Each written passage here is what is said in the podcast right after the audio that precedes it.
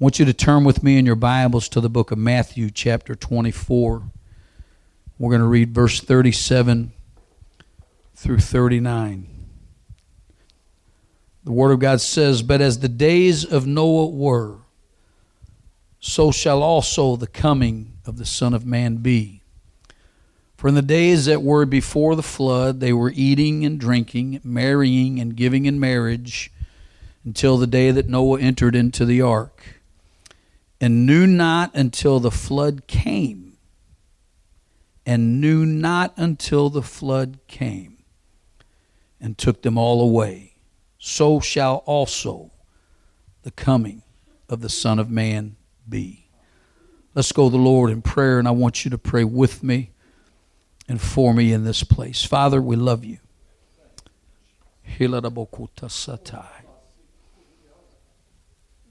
We praise you, Lord God, for the presence of your Spirit that we have felt in this place today. I'm asking you right now, Lord God, that as we, Lord, stand refreshed in this blessing in this moment, that you would continue even now to lead us by your Spirit, your direction, God, into what we would do, Lord Jesus, from here that Father, your anointing will be upon the word that will be preached, upon this word that will come forth. That your anointing will be upon the messenger who will bring forth this word. And Heavenly Father, for your anointing upon every person, every individual person that will hear this word today. That Father, we will be impacted by you. We will be changed. I pray right now, Heavenly Father, for you to fire up those who are lukewarm. Lord God, for you to move in the backslider's heart and cause them to return unto you and surrender anew their life to you. And Father, for those that are not saved and do not know you, that today you will draw them to salvation. Hallelujah. By this word, by your presence, by your will in this house. We ask you for this right now in the mighty name of Jesus. And everybody said, Amen. You can be seated if you would go ahead and, Amen, play the first portion of this. Brother Fred, if you'll, the lights.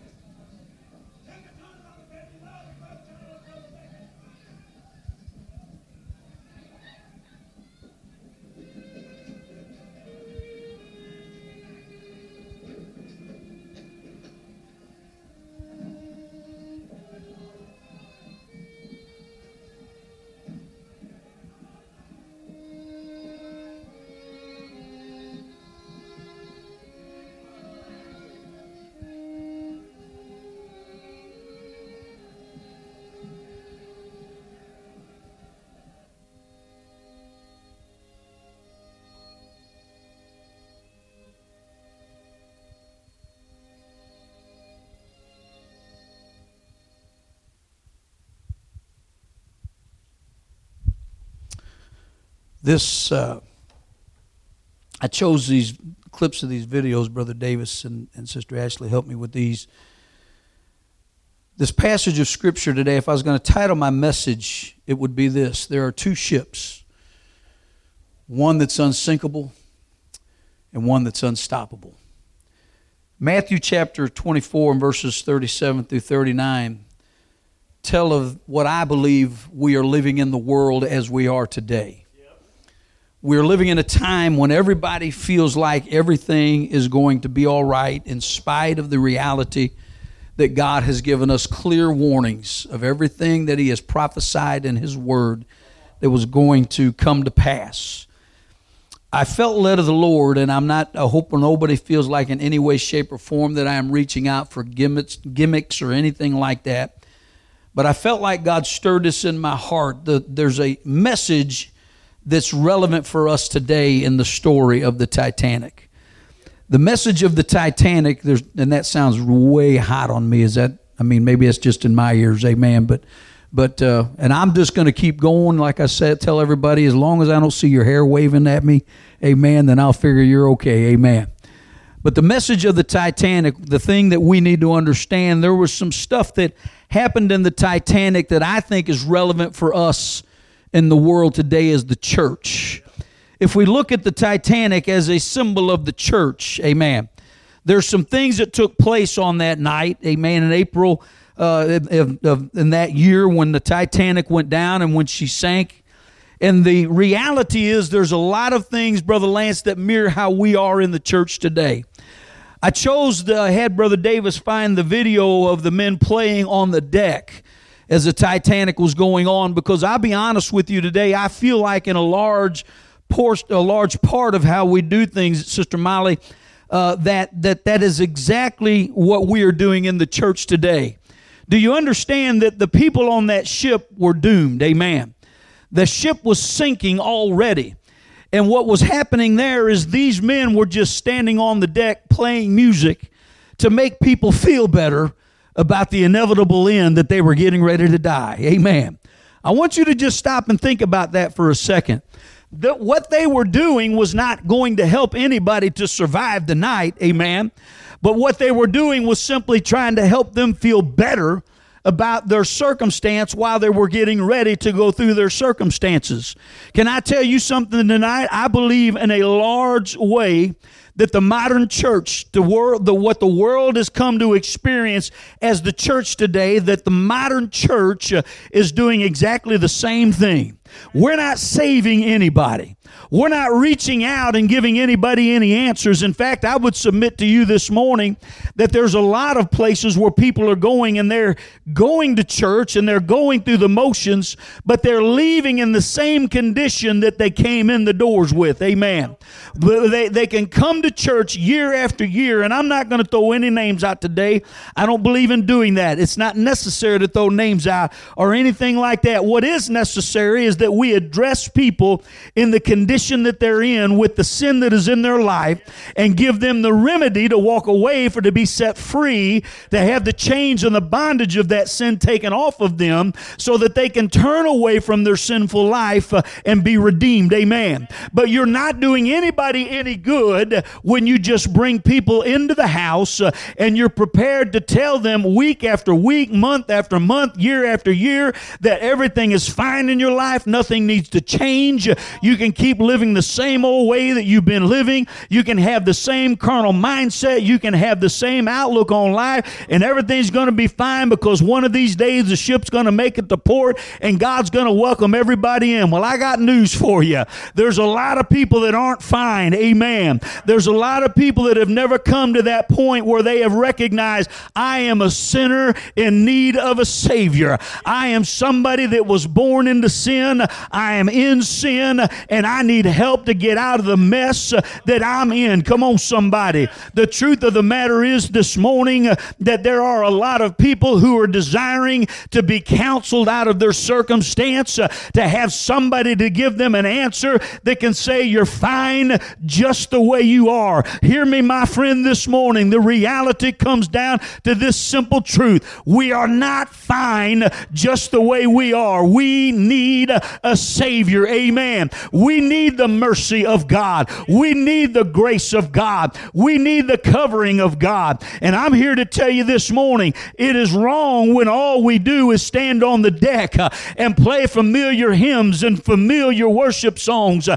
and we just try to get everybody to feel good about coming to church. Don't get me wrong. I like it when I feel good going to church. Uh, I think we ought to feel good about coming to church, Brother Jerry. But I got news for you. There are some times when we come into the house of God that the Word of God needs to take us by the hand, walk us over in front of the mirror of the Holy Spirit, and let the Word of God illuminate to us uh, and shine a light on the things in our life uh, that are separating us from God. Come on now. I know that people don't like this, this type of mindset in the world today, but it still comes down to this we serve a holy God. Amen. God is still holy holy. And in His Word, He still demands for His people, Brother Tim, our view, to follow Him in holiness and in truth. Amen. And we can't separate as much as we try. You cannot separate living holy and living for Christ. They are one in the same. Amen. And the more of the flesh you let in, the less of God you're going to have in. Come on, somebody. I know sometimes people will say, well, that's just so simple minded, fundamental preaching. Well, I got news for you tonight. Amen. The truth comes down to this there, the God is sounding the alarm. The Lord is reaching out. He's showing us in every circumstance. I want you to think about this for a second this morning. Noah's Ark, and I know we've preached on that here, so this won't be new news to you, but I'm going to reiterate it again today. Noah built that ark. It took, depending on which commentary you look at, between 70 and 90 years for him to build the ark. Amen. That was a warning, generation by generation, decade by decade, as this thing started off as just the bottom floor, the bottom part of the boat, laying out on the dirt, and then being built uh, and erected into an entire ship standing in front of them. Every board that was put on there was another warning judgment is coming. Every prophecy that we see fulfilled on the news, uh, everything that is taking place in the world and in the United States uh, is another board of the prophecy being raised up right in front of us. Uh, and you know what's happening today? We have come to a place, Sister Moak, where we are comfortable ignoring the warnings. Come on, somebody. I was talking to Brother Floyd the other day, and I said, I've thought about this for years as a preacher. Back when I was a young preacher with dark hair, I used to think, Lord, when the things begin to start happening, as the Word of God says they'll happen, surely it'll be easy for the pastors to build a congregation to look for the Lord. Surely the church houses, Brother DeGrave, will be full, amen, as we see the Word of God, the warnings declared. But just like the great ship, the Titanic, did you know tonight the Titanic had seven warnings about the iceberg before they struck the iceberg? One ship had even sent the message that said, We are surrounded by ice. Uh, we have stopped moving for the night, uh, and we're going to set and wait until the sun rises so we can navigate the seas. Uh, the Titanic ignored every warning and pushed on full speed ahead up until she rammed into the iceberg. Amen. I'm going to tell you something. We've already hit the iceberg in the time frame of God. I need to throw this in just for good measure. I praise God that we are a spirit filled people. I'm not beating up on nobody. I'm not talking about people who aren't like us. But I praise God this morning that we're a Holy Ghost filled people because we should have the ability to discern what's coming our way in the spiritual eyes of God. Come on, somebody. Will somebody help me preach in the house for a little bit this morning? Amen. We should, as Pentecostal and spiritual people, be able to discern the times uh, and to see things coming our way. But you know what? There's a lot of people, even in our Pentecostal movement, that we literally have just left the spiritual eyes in the locker. Come on, somebody. I'm making a reference to the fact that the night the Titanic hit the iceberg, the men in the crow's nest didn't have binoculars. They were up on the crow's nest in the night. Now, watch this now. The Bible, the Bible, history says, we'll get to the Bible in a minute, amen. History says that the seas were particularly calm that night. Now, you might think to yourself, if you're like me, I don't have a lot of experience on the ocean. I don't have a lot of experience driving a boat at, at sea. Amen. So when I would first read that, Sister Diane, I would think, well, that's a good thing. Calm seas means a good thing. Amen. Unless you understand that when there's calm seas, there's no breaking of the water up against the iceberg. So with the naked eye, as you look out into the dark in front of you, there's nothing to stand stand out and nothing to give you a warning that you're coming up on something that is your impending doom. Amen. When the seas are rough uh, and the waves crash on the iceberg, it makes whitecaps, uh, and the people in the crow's nest could look out and see them. What are you saying, preacher? I'm telling you that calm seas uh, can sometimes mask an enemy that is out to destroy you. I'm telling you that there are many in the modern church that because times are good, we got plenty of food in the refrigerator, we're fat and sassy, we get to take our vacations, we get to live like, like life like nothing's wrong, we think everything is fine. But those with discernment can understand everything is not fine, it's not what it appears to be. Amen. There is something coming our way that's going to sink our boat. Hallelujah. And it's the, it's the pro- prophecy of God. It's the reality of the coming of the Lord. And those who are ready are going to go meet him and will be saved. But those who do not know him and those who ignore him are risking losing their eternal life. Come on, somebody. The Titanic motored on through the night like there was no danger, ignoring every warning that they ever had given to them. History tells us that at about 10:55 on, on that night, she slammed into the iceberg. Now watch this. We realize and know from history that there was a grave tactical error on the people who were trying to steer her when they saw the iceberg. They said the Titanic was unsinkable. And so when they saw the iceberg, they immediately ordered the engines to full speed in reverse and cut her hard to the left. Now, I could go into all the starboard and all that stuff and the port and bow and everything, but you know what? It, she went left. Amen. We'll just call it that. I'm like my wife when it comes to that stuff, when it comes to northeast, south, and west. She'll ask me for directions, and I'll say, Well, you need to go north, and she'll say, Start over.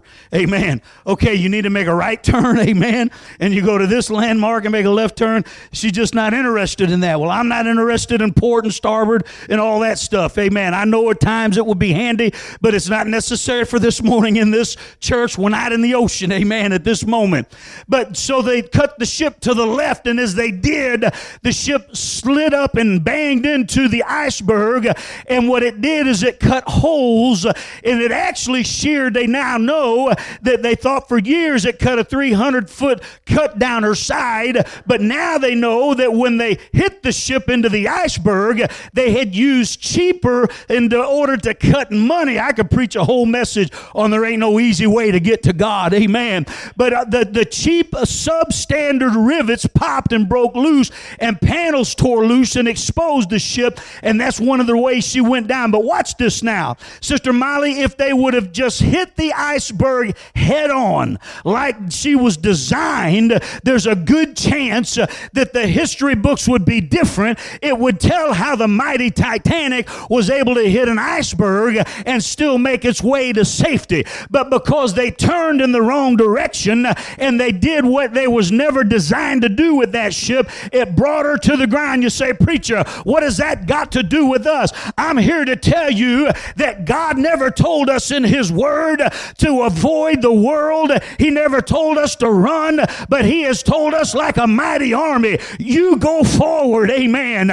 You storm the gates of hell. You take back from the enemy what he has stolen from you. You are anointed with power, amen. Yes, it might be a fight once in a while, but can I tell somebody today, we need to to quit being afraid of the enemy and start believing in the power of our God to save us and deliver us in every circumstance and in every single situation. Amen.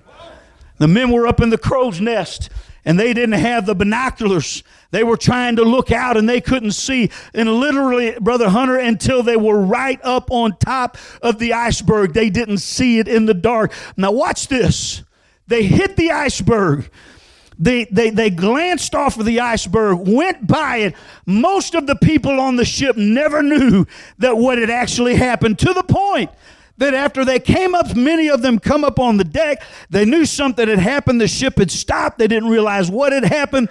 They came up, and on the deck, the, the, the history tells us that there were chunks of ice from the iceberg that had fallen off on the deck when she went by and slammed into the iceberg. People literally were taking and breaking the ice up and putting the chunks in their drinks. People were, some of them were kicking the ice around and playing an ad hoc game of ice hockey while they were out there using the ice as pucks on the deck of the ship. Inside in the dining rooms, people were standing around eating their, their, their great meals and dancing and listening to the music and laughing and just carrying on. Kind of like what the Lord said about it's going to be when the coming of the Lord. Everybody's going to be acting like nothing has changed and nothing is wrong. Come on, somebody. But all around them, even though they were laughing, even though they were having a good time, even though they were unaware, huh, the course had already been set the decisions have already been made, and the direction of the Titanic was irreversible at that moment. The truth of the matter comes down to this she wouldn't survive the night. I got news for you. This modern church that professes Jesus Christ but does not have his power is not going to survive. Amen. It's not going to stand. Those who are wrapped up in a lie, those who do not understand, it's not about what I get out of it, it's not about what can, it's good for me, but it's about me understanding understanding I need to be saved. And when I get saved, I owe my life to Him. It's not about me getting what I want, but it's about me serving the King of Kings and the Lord of Lords. It's about my life being in His will, not my will. I wish somebody could get a hold of the idea that it's not about my will, it's about His will. It's not about our will, it's about His will. Hallelujah. But I'm afraid, Brother Tim, that just like in the night of the Titanic, while the ship was going down, people are standing around and i'm going to be this is going to sound mean. I don't mean it to be ugly or mean. I just mean it as a warning and a wake up if i can put it that way. I believe there are a lot of christian church environments that people are there there there there's nothing to help them. All we have is we we're worshiping good. Can i tell you something tonight? I'm going to get behind the pulpit to say this part God doesn't care how good our worship is. He don't care really even what kind of songs we sing as long as they give glory and honor to him. He don't care if we hit all of the right notes. He don't care if we're happy with the worship. What he cares about is that the worship will do what it's designed to do. Will the worship entertain you or will the worship change you? Come on, somebody. Will the worship entertain you or will the worship change you? You say, well, what do you mean, Brother Mixon? Well, see, if worship just entertains you, you, can get that at any concert. You can get that, you know. I was talking to Big Mo after we went and, and we had dinner with them Friday, and I shared with them a, a, real life experience that I had back when I was in the world. I was at a Willie Nelson concert, and everybody was, man, just going along and and drinking and having having what we thought was a good time and and, and, and, you know, being that it was a Willie Nelson concert, there was plenty of smoke in the air, amen. Some of you know what I mean, some of you, you don't need to know what I mean, amen. But there was plenty of smoke in the air, and, and uh, everybody's partying and having a great time. Brother Melvin, they get to a certain place in the concert. He's got a, stool, a bar stool up there with a bottle of whiskey on it, and he stops, changes the kind of the mood and the tone of the night, and he starts playing on his guitar and leads everybody in that concert into Amazing Grace. Now, while he's singing Amazing Grace, everything began to change. These people that were high and drunk and everything else began to cry. Some of them had their hands up. They probably had a church background, maybe a Pentecostal background. They were they they they, they were all just you, just watched it go from a from a concert almost to a church service right like that. Watch now. He got done with the end of Amazing Grace. Now, I was aggravated. I wasn't crying. I wasn't worshiping because he was ruining my high. Come on, somebody. Because I'd been in church my whole life. I knew this wasn't right. And I wasn't there to be in church. I was there to not be around mom and grandma and all them. I was there to not be convicted. I was there to just be free to be a sinner. Am I making any sense? I know some of are, oh man, then God called him to preach. Yes, God called me to preach. Amen. I've tried to tell you I'm not that good. You need to listen to me. Amen. And uh, but but I sat there and I'm like, man, you're just ruining my high here. Get this thing over with, because I wasn't gonna. I in the condition I was in, I knew enough to know I don't need to trying to fake this and and be trying to pray right now because I didn't mean it. I felt guilty, brother Floyd. I felt bad about it, but I just wanted it over. Amen. He finally come to the end of the song he picked up and took a, bottle, a drink of his bottle of whiskey and then went into singing his old song, Whiskey River, Take My Mind. Amen. And I'll never forget, even today, as a pastor, all these years, 40 years later, I can tell you I remember what happened, and that has stuck in my mind ever since then, Brother John Riddle.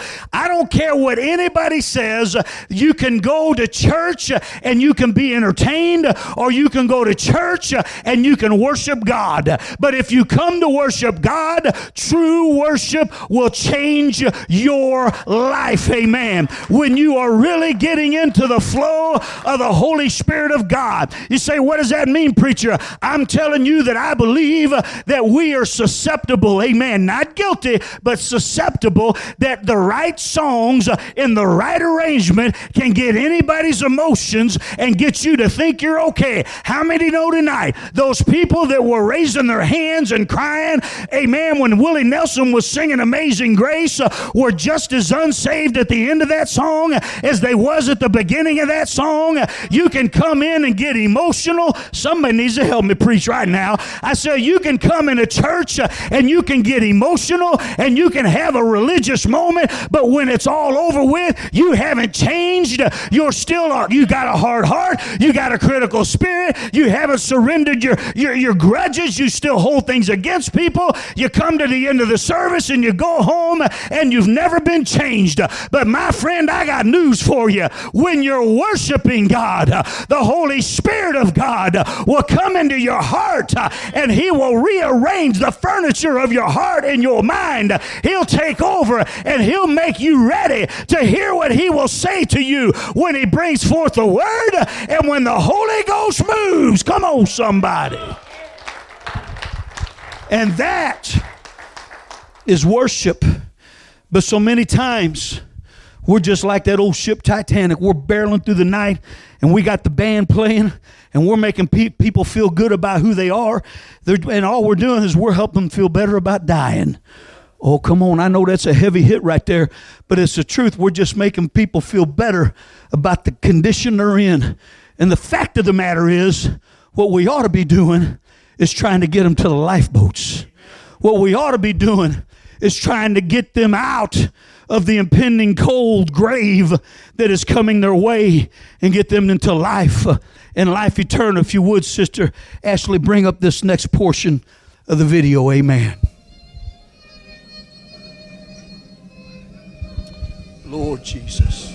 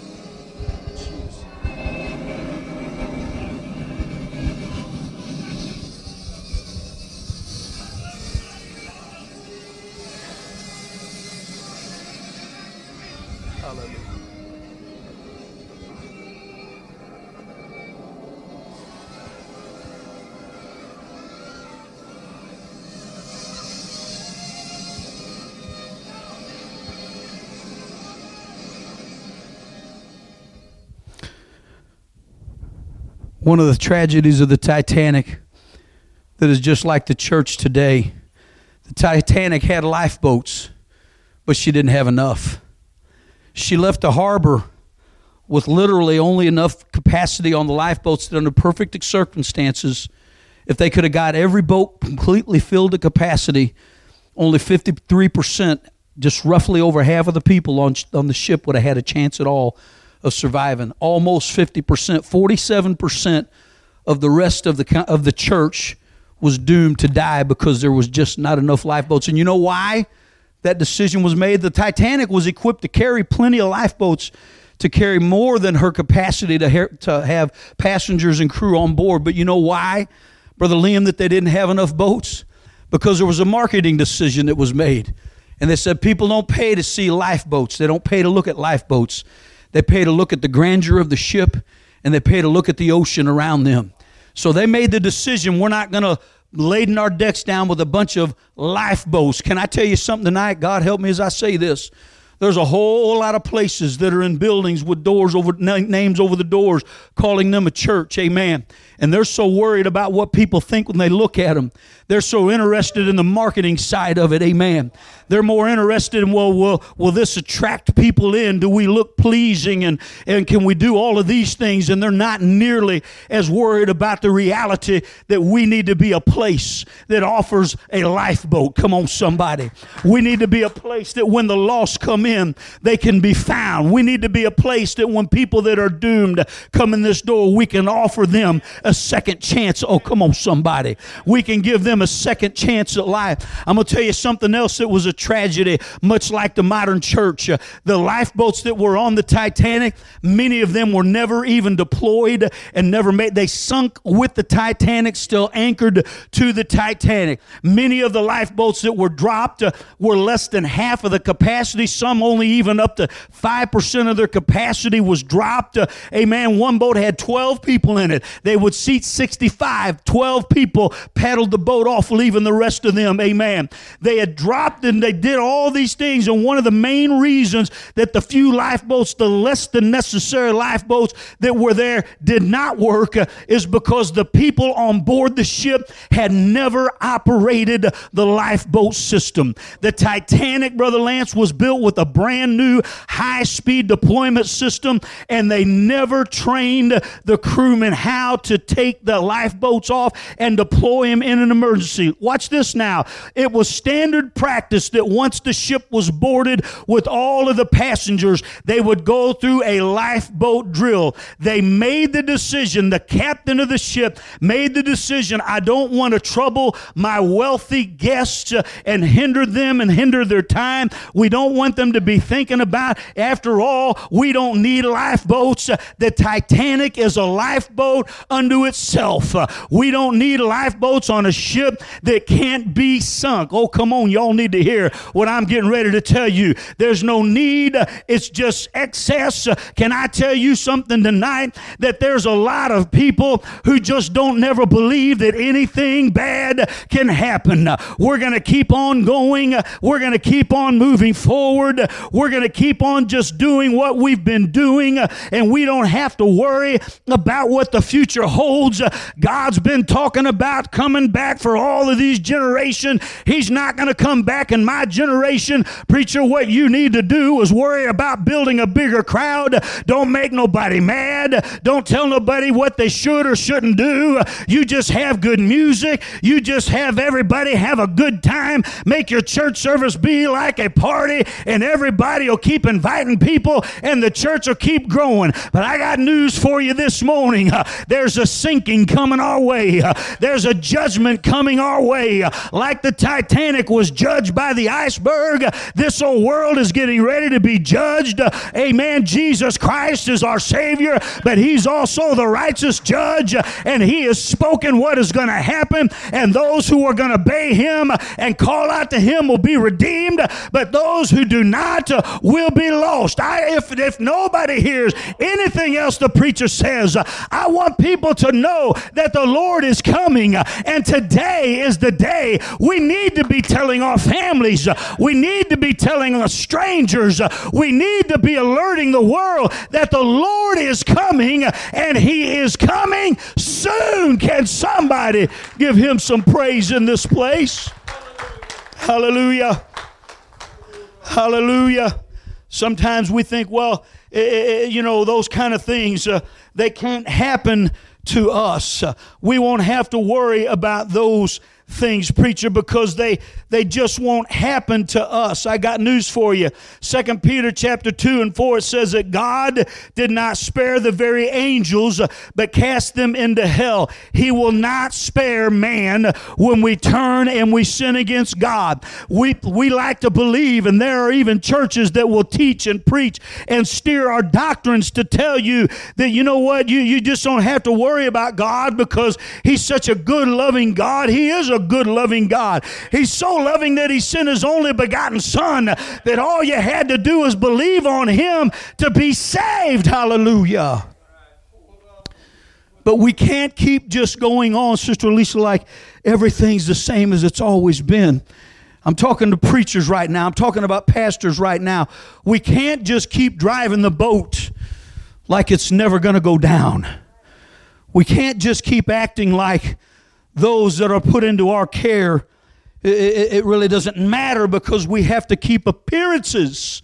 Play the last, uh, last video. Amen. Hallelujah.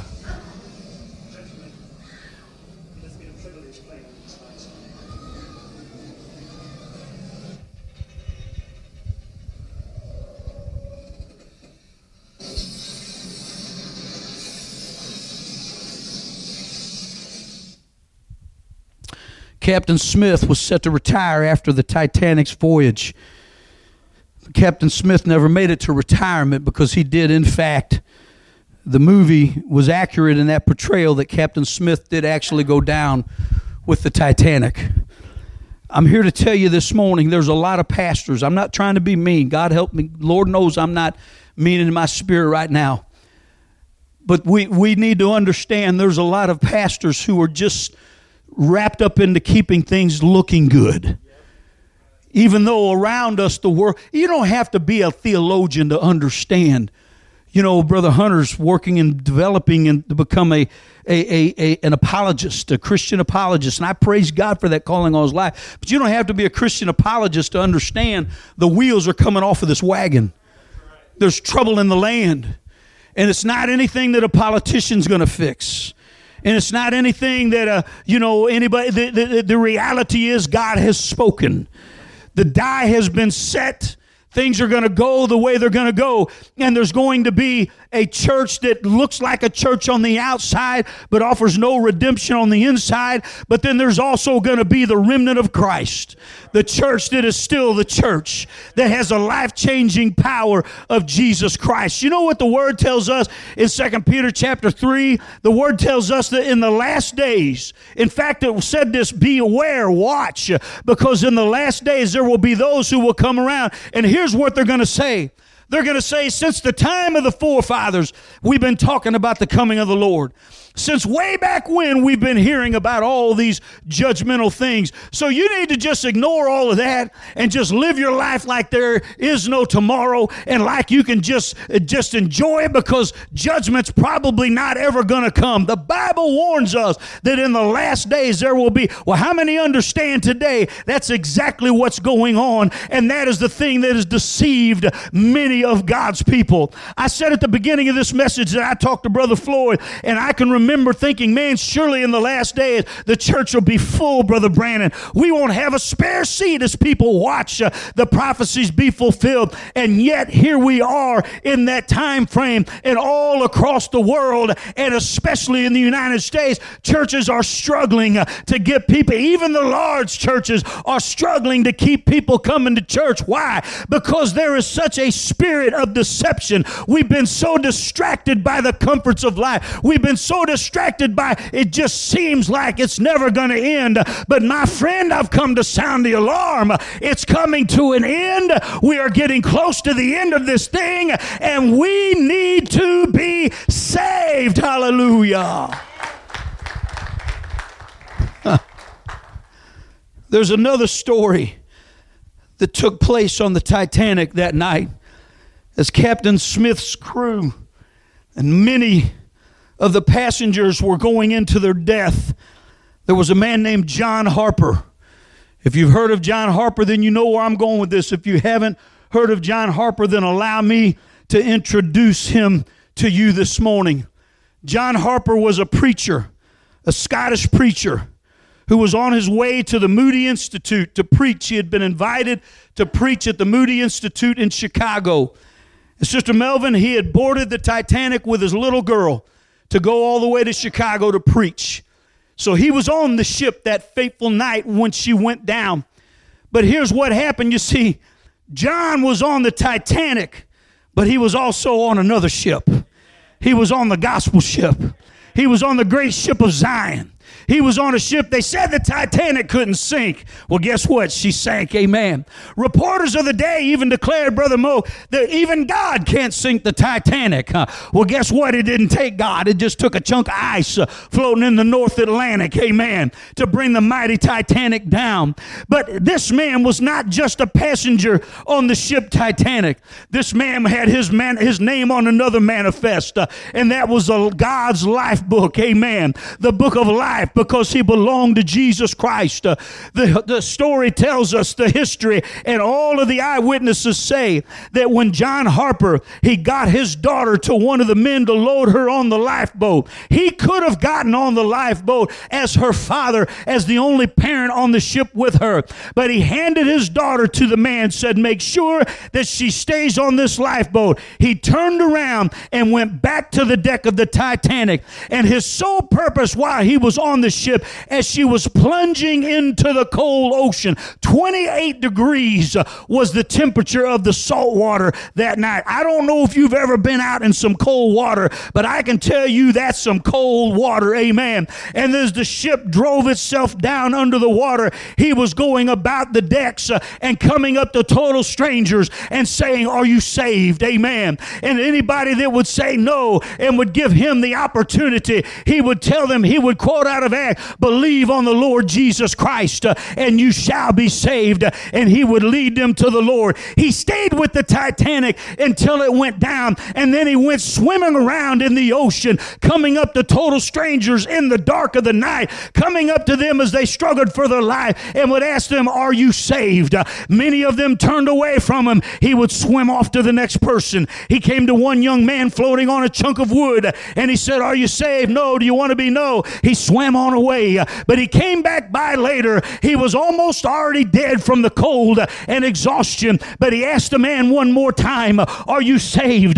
The young man told him no. And, if, and, and the, this is the young man's testimony. He said, As he asked me one more time if I was saved and if I knew God, he turned away and he slipped off. The man said no, and he didn't accept that. He said, But as he watched him die, he was floating alone in two miles deep of of ocean water, he looked up into the sky and he said, That night, uh, because of the witness uh, of John Harper, I called upon the Lord and he said, Jesus, I believe in you and I accept you as my Lord and Savior. This man would later testify and he would declare that I was John Harper's uh, last convert on this world. I've come to tell somebody this morning, amen, that's the essence uh, of who we need to be. We're in a world that is going down. We're surrounded by people that are getting ready to face their doom and their judgment. Amen. But just like John Harper, we need to mirror Jesus Christ uh, as we're reaching out to them and giving them an opportunity for life uh, one more time. I have one picture I'm going to ask Sister Ashley to bring up and show us. In case you can't make it out from there, it's a picture of Jesus Christ reaching down into the water.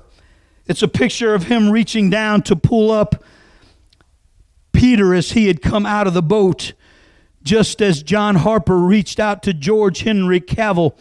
Matthew 14 and 25 through 32 tells the story when Jesus was walking on the water. The disciples were in another boat. Jesus had went out to meet them. The Bible says that as Christ came, they got afraid. And he reached out to him and spoke and said, It's I. Be not afraid. Peter said, Lord, if it's you, bid me to come. Now, I'm going to say something right now. I, I know the way I've done this message today, it's different. I've probably not done a good job showing the illustrations and weaving the sermon in with it. And if that's the case, don't hold my inabilities against the message. Jesus called out to Peter and said, Come. The word tells us that Peter stepped out of the boat and he came to Christ. Brother Brad, as he was walking, this is important, church. As he was walking, as he was walking on water, walking on water, a glorious moment for a man, just a normal flesh and blood man, to be doing what Christ was doing. But he began to look at the waves and the sea around him. The Bible says when he's seen the waves and sea around him, it, it, it dawned on him, What are you doing, man? And he sank. And as he was sinking and going under, he cried out, Lord, help me. The next thing Peter knew was this the hand of Christ reaching down. And he picked him up out of the water and he saved him. The Bible goes on and it says, when he put him in the boat, Jesus picked him up out of the water and put him back in the boat safe. And then he got on the boat with him. And the Bible says that the wind ceased, the waves were calm, and all of the men in the boat were like, wow, what power does this man have? You see, on the Titanic, it was a, a historical truth that was made to build a sermon out of. I mean, there were just so many things that we can draw from that to apply to our lives, especially in the day and age we live in today. From the warnings being prevalent to the people not knowing how to get the lifeboats out. You see, those lifeboats being tied up to the ship, they're nothing more than a representative to how that we we just let the sins of life entangle us and keep us from being free. And you know what? The church, I'm talking to us Pentecostal people now. We've not done a good job, Brother Hunter, of training people to get people saved. We've not done it. We're good at shouting. We're good at quote unquote having church. But sometimes, even for good churches, if we lose focus on saving the doomed, then we're no different. The effect of our life is no different than the churches that have not Christ. Come on, somebody. Saying that hurts, preacher. I understand. Hurts kind of like pulling a splinter out, doesn't it? the relief will come in a little bit when you do something about it. Because we just are so focused on, man, if we're shouting, if we're running the aisles, if we enjoy our music, if the preacher preaches good, we're doing good. But I think God judges us by a different metrics. I think the Lord wants to see how many people you got getting saved. I think the Lord wants to see how many people that are bound up in, in, in different things, alcoholism, drug abuse, whatever, get set free in your altars. I don't think God really puts a lot of stars on our report card for how great our worship is, other than the part of the worship that changes us. And when it changes us, it will cause us to be willing to go out and to fulfill His great commission.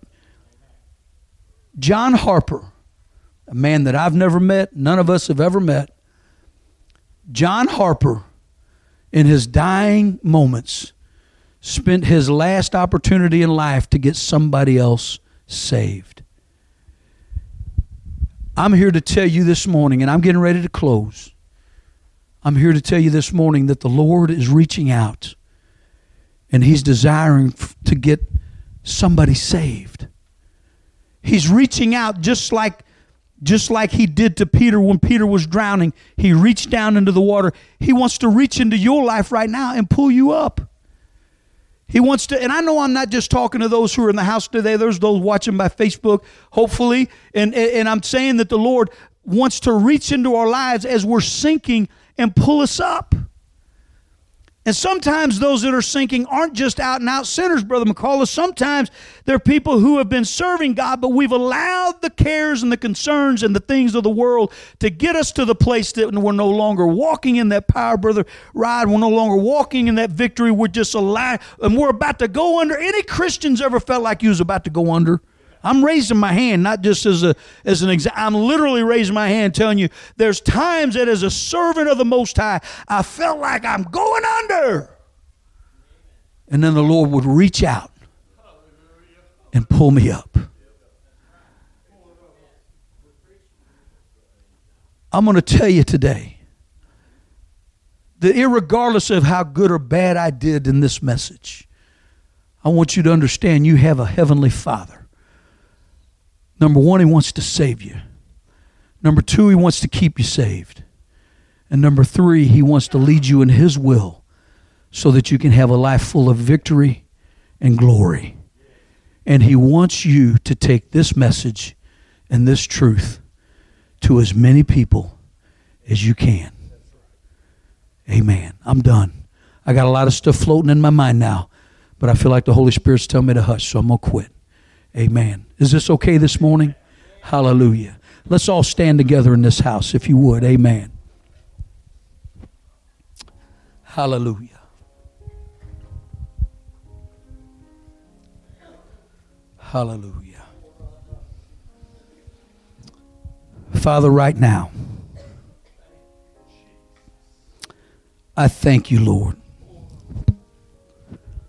for giving me the opportunity. I feel like I failed you today, but Father, I've stepped into this place to be obedient and to follow you. I pray, Heavenly Father, that the word, the truth of this word, will not be lost on anyone that was here. But that you would bind this word to us all. Ola kasatai that, Lord, you would not let any of it be lost. Let it be for us a, a wake up, a stirring to you, God. That, Lord, we will right now examine ourselves, regardless of how good we think we're doing. We would examine ourselves before you. Hallelujah.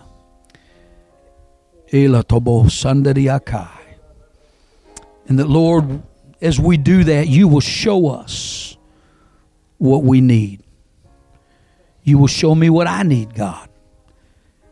And you will lead us by your loving hand. I pray, God, we would be wise as serpents and harmless as doves. That we would see the dangers of the day and the age and the world that we're in right now we will take, Lord God, from this message and we will live and we will learn and we will grow. And we will not allow ourselves to be drawn into this judgment that's coming. But Father, we will stand before you made ready and serving you in fullness.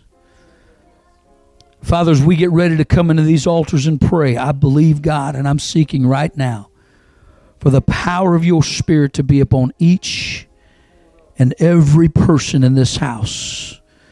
That when we come and kneel before you, we're going to find you right there. And you're going to speak to us exactly on what we are having need of right now. Right now, Lord. In Jesus' name.